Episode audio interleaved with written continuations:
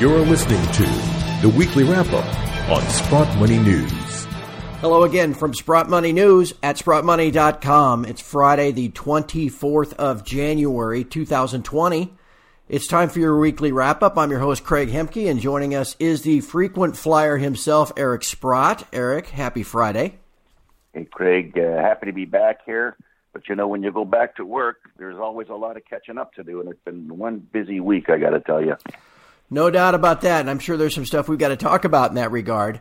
Uh, and it's also busy, my friend, because it's your favorite time of year and mine tax season. Oh, my goodness. Oh, I love that. Yeah. Uh, so, anyway, your friends at Sprott Money will be holding a Precious Metals RRSP Lunch and Learn in downtown Toronto on Tuesday, February the 18th. That's what, about uh, three weeks away.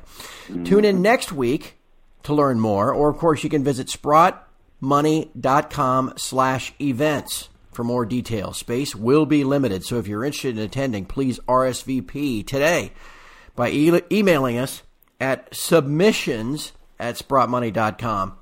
We'll keep talking about it until that thing is full. You'll hear more about it next week, too. Uh, Eric, got a lot to talk about this morning. Uh, metals, I know, mostly flat on the week, though there sure is a lot going on. What's on your mind? Well, first of all, it's funny as you were uh, making the pitch for Sprott Money. I think it was last week you talked about the dragons, the silver dragons, half a kilo. Yeah, I bought I bought ten of them yesterday. I just I, I like big coins, you know. I prefer big coins if they're gold rather than silver, but nonetheless, I bought them. Um, so what's going on? Well, first of all, the thing we all have to watch and be wary of is the coronavirus. Okay, and I want to tell our listeners a few things about the coronavirus. The only good news about the coronavirus, which will strike some people as me saying it's saying this is good news, is it would appear that the people who die were already vulnerable, and for the most part, a lot of them are very old.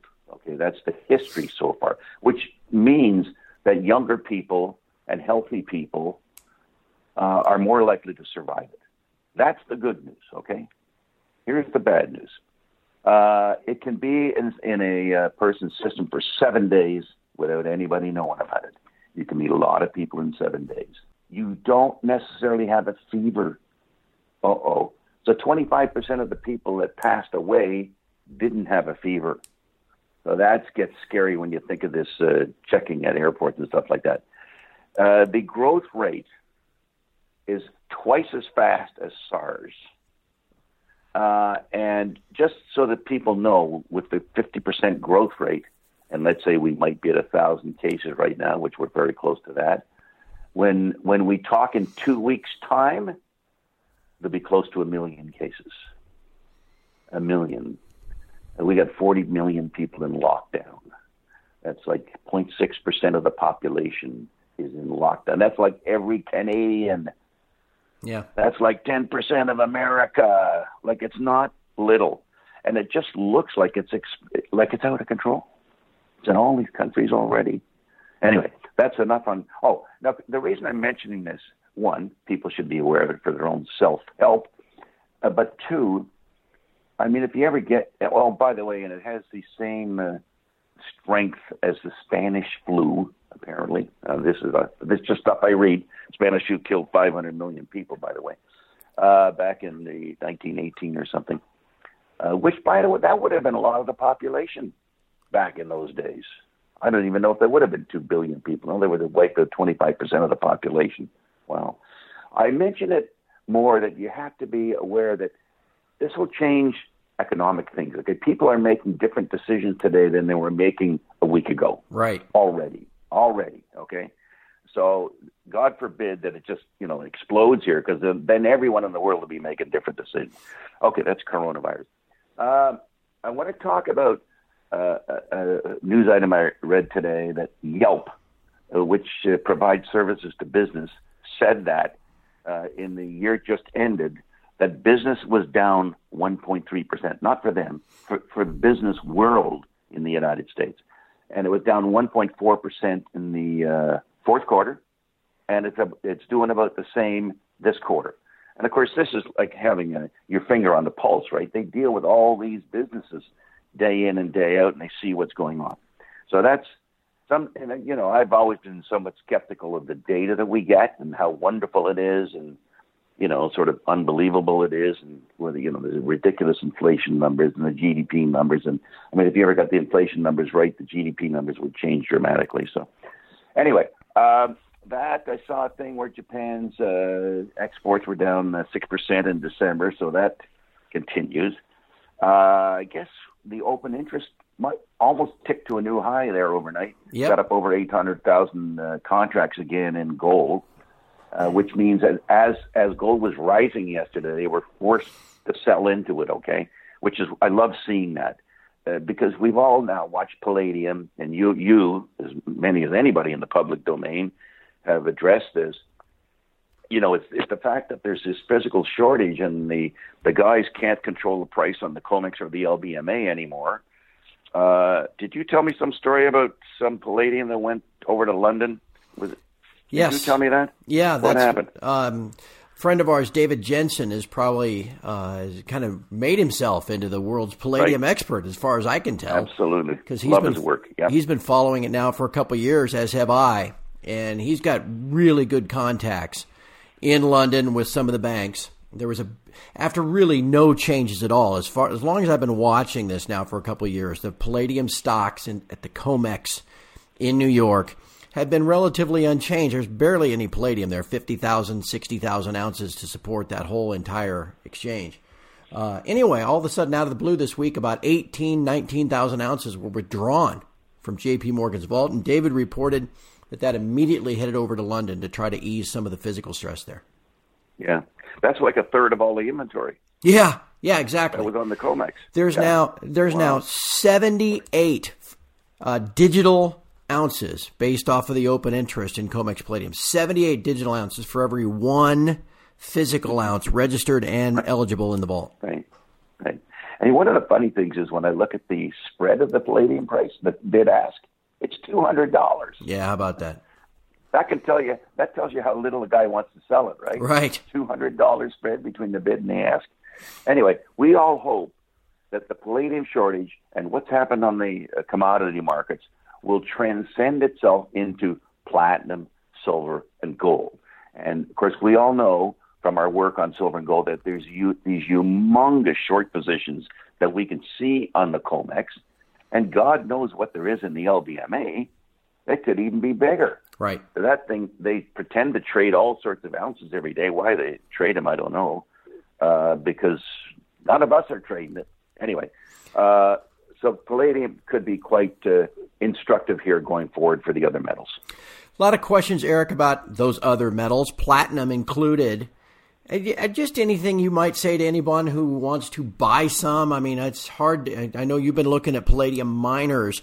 Uh, are there ETFs that people can look at?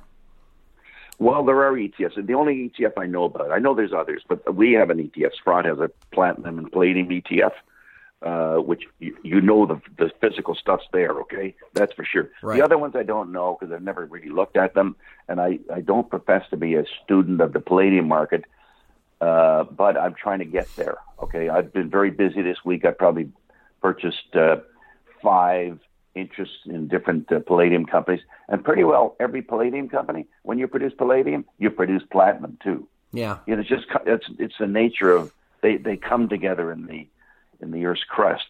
Um, so I'm kind of hoping that uh, what might happen to palladium is more likely to happen to platinum as well.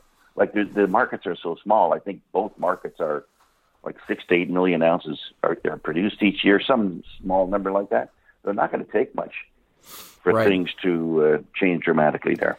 Before we get to some of those miners, Eric, uh, I do. I would just kind of want to ask you about your opinion in general. We're here getting now late January, the great rally in the shares beginning in about the middle of October. Had about a twenty percent rally in the Hui and the GDX, and now though this year, even though gold has trended higher, silver's flat. a lot of the shares are down. I know it's frustrating a lot of people. You have any thoughts on that? yes, I want to thank the market for not marking the shares up. I appreciate that as a guy who's uh, very active in buying things. Uh, because given time, given historical measurements, we know these stocks are not going to stay here. Yeah. You know, we're trading at a record low. Well, how ridiculous is that? You see all these people in the world recommending gold these days. You see the price of gold acting well these days. Uh, you know, it's just a matter of time before this thing takes off. And of course, some of those indices, they, they do have a lot of bigger companies in them. And those bigger companies have always been the poorest performers, always. Like you get your performance out of exploration stocks, smaller producers or mid-sized producers, and you know we have seen a lot of action in some of those. Okay, even though the UE doesn't show it, but there's been lots of action in smaller companies. So that's what I'd say. Rather than look at the generalized indexes that have the bigger companies in them, just focus in on well, how about the uh, the, the junior silver index? Right? Hasn't that gone sort of ballistic here this year? Yeah. Anyway, uh, those those are that's where you want to be putting your money, and and and use the opportunity. And you know, while we're at it, one of the things I should mention, as I just generically look at the palladium price, I sit there and say, you know what, the present value of a guy with a, a palladium deposit just went up 500%. Yeah. I can almost say that categorically it's gone up 500%. The difference, the margin he'd make at 2,500 versus when it was at 1,500 is incredibly larger. So uh, that's why I almost blindly buy these uh, junior explorers who have uh, palladium in platinum properties. They've, they've had them for a long time, just nobody gave a damn. Well, now we give a damn. Yeah, exactly. Uh, I do want to ask you. I've got a number of questions for you this week. Anything else on your mind Sure. before we get to them? Well, I, I got to talk about the Wallbridge News release, Right. And uh, I would say, it, it, just in looking at it at first, it, it wasn't flashy at all because there were no big grades there.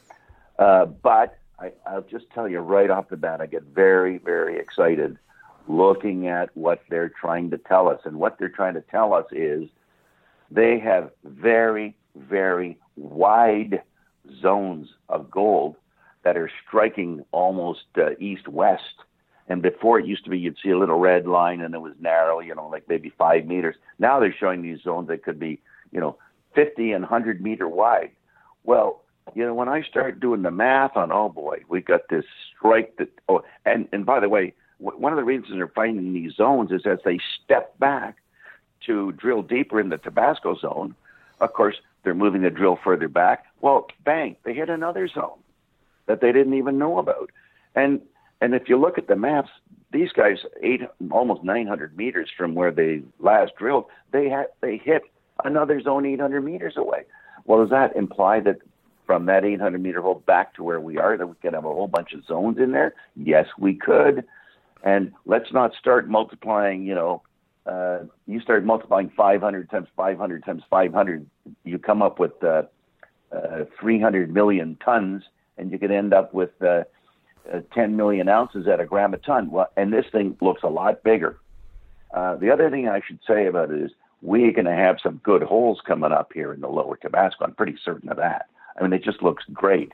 And so now they're saying, well, we got this potential open pit, we got potential um, underground uh, bulk mining, and of course, we got the high grade. So I think it just looks very, very special. If, let's say they came out next week and flash some high grade down in the lower Tabasco, bang, away we go.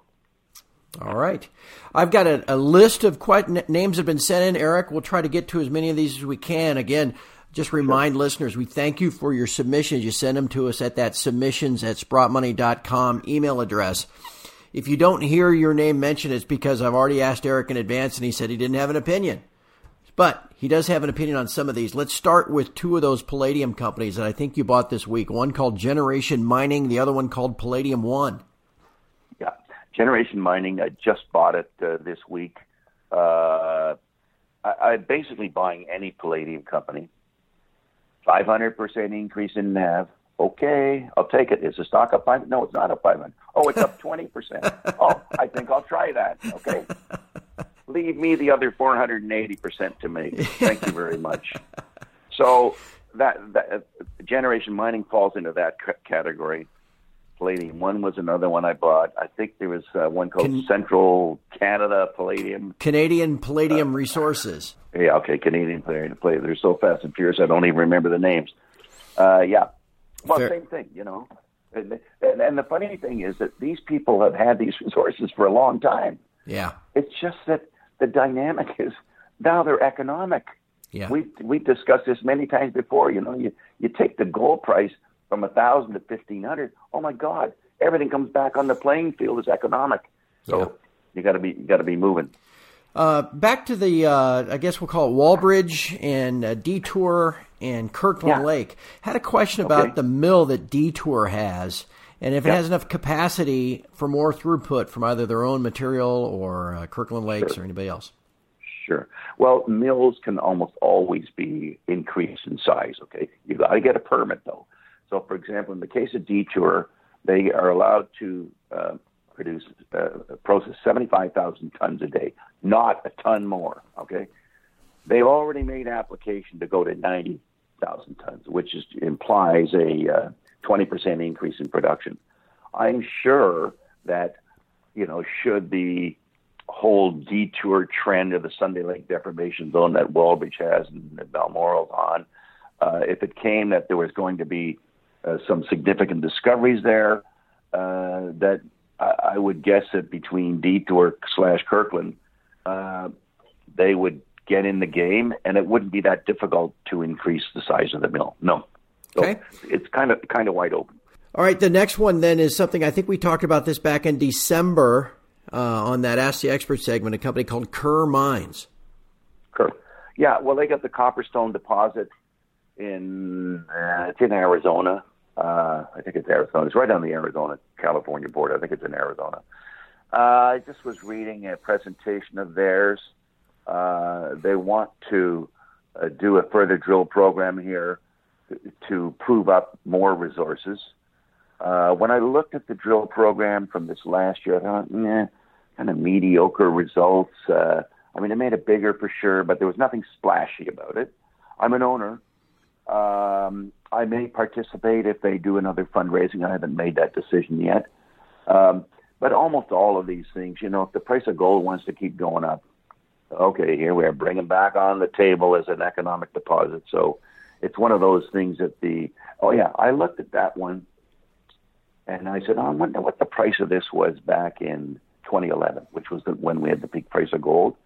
And the price of the shares was, I think it was seven dollars with a known ore body and a mill and underground workings and probably equipment and stuff like that. So okay, well that, that kind of intrigues me.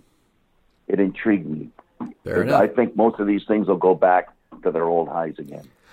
Um, and one last one here, uh, and this kind of gets back to that same Fosterville area. Uh, we talked last week about Kalamazoo and the uh, the the recent investment you put there. How confident are you that that geology is similar to everything else that's up there? Well, you know I'm a great geologist, right? right. And uh, colorblind. Uh, you know how many metals there are? You know that there's like fifty thousand different metals apparently. Right. And I I, start reading these geologic reports, and my head just spinning around. Uh, I totally am relying on Quinton Hennigh, who t- said to me, "Eric, it looks like an ex- an extension of Fosterville, not specifically the extension of the mine Fosterville, but extension of the geology in the area and so on." Okay, so that's I'm I'm merely speculating on that. You know, I'm a speculator. Uh, Fosterville treated me well uh, and continues to treat me well. And I'm, you know, I I sent uh, Quinton down to look at for me. He came back with his glowing report, and I so man, I stepped it up. So I rely on Quinton. He's he's been great at things like that. Fair enough. Hey, before we wrap up, Eric mentioned buying some of those uh, dragon bars last week. We still have some of those. It is Chinese New Year. That is uh, everything with the coronavirus. It doesn't stop the fact that it is Chinese New Year on the calendar.